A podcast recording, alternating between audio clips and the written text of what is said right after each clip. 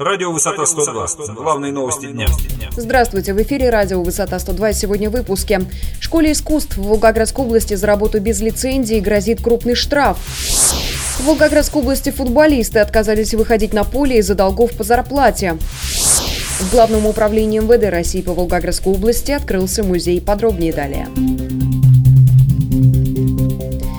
Авария на мосту через Волгу стала причиной многокилометровой пробки. В понедельник утром автомобилисты стояли в обе стороны, в том числе и Среднеахтубинского района из-за ДТП с участием шести легковушек.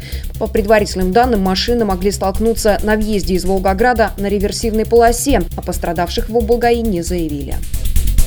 Прокуратура Котовского района Волгоградской области выявила нарушение в деятельности детской школы искусств. Как сообщается в ответе исполняющего обязанности прокурора Котовского района Романа Тонконогова на запрос жителя города Валерия Соломинова выяснилось, что срок действия лицензии этого образовательного учреждения истек, однако школа продолжает работать. Об этом факте знали не только родители занимающихся здесь детей, но и чиновники. Однако заняться вопросом получения лицензии для школы там, по-видимому, не спешили. Хотя с начала учебного года прошло уже более двух месяцев, как следует из ответа прокуратуры, вопрос с лицензированием деятельности образовательного учреждения не решен, а вопрос об узаконивании работы школы только рассматривается в лицензионном отделе Волгограда.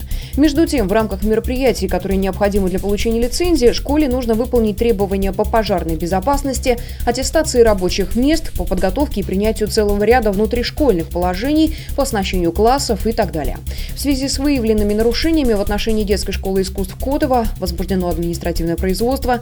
Наказание предусматривает крупный штраф для юридического лица от 170 до 250 тысяч рублей или приостановление деятельности на срок до 90 суток. Игроки футбольной команды «Нефтяник» из Котова, которые должны были играть с командой «Пересвет» из Михайловки у себя дома в рамках первенства Волгоградской области по футболу в первой группе, отказались выходить на поле из-за долгов по зарплате. Как сообщили информагентству игроки, им уже в который раз не выплачивают вовремя и так скромное денежное довольствие. По словам игроков, раньше они получали зарплату по факту выхода на поле, это около 5 тысяч рублей за игру. Потом эта сумма стала меньше, до 2-3 тысяч рублей, однако и эти деньги стали выплачиваться задержкой. Всего за два последних месяца игрокам задолжали около 200 тысяч рублей. В знак протеста против долгов по зарплате команда «Нефтяник» уже не выходила на поле на матч с командой Волгоградской государственной физкультурной академии, который должен был пройти 20 октября в Котово. Как пояснили в областной федерации по футболу, если раньше «Нефтяник» был в лидерах, то теперь он в первенстве в середнячках. И, конечно же, на неблагоприятное положение в турнирной таблице повлиял и уже неоднократный отказ команды выходить на поле. Однако в федерации затруднились назвать причину сложившейся в клубе конфликтной ситуации. В канун Дня сотрудника органов внутренних дел состоялось торжественное открытие после реконструкции музея Главного управления МВД России по Волгоградской области в доме номер 4 на улице Безымянной. По сообщению пресс-службы ведомства, начало ему было положено еще в 1971 году с открытия небольшого музея криминалистики. Он должен был стать подспорьем в обучении экспертов-криминалистов. Также знакомил с работой современной милиции. С каждым годом количество экспонатов увеличилось, экспозиция расширялась, и так из музея криминалистики он перерос в музей уголовного розыска.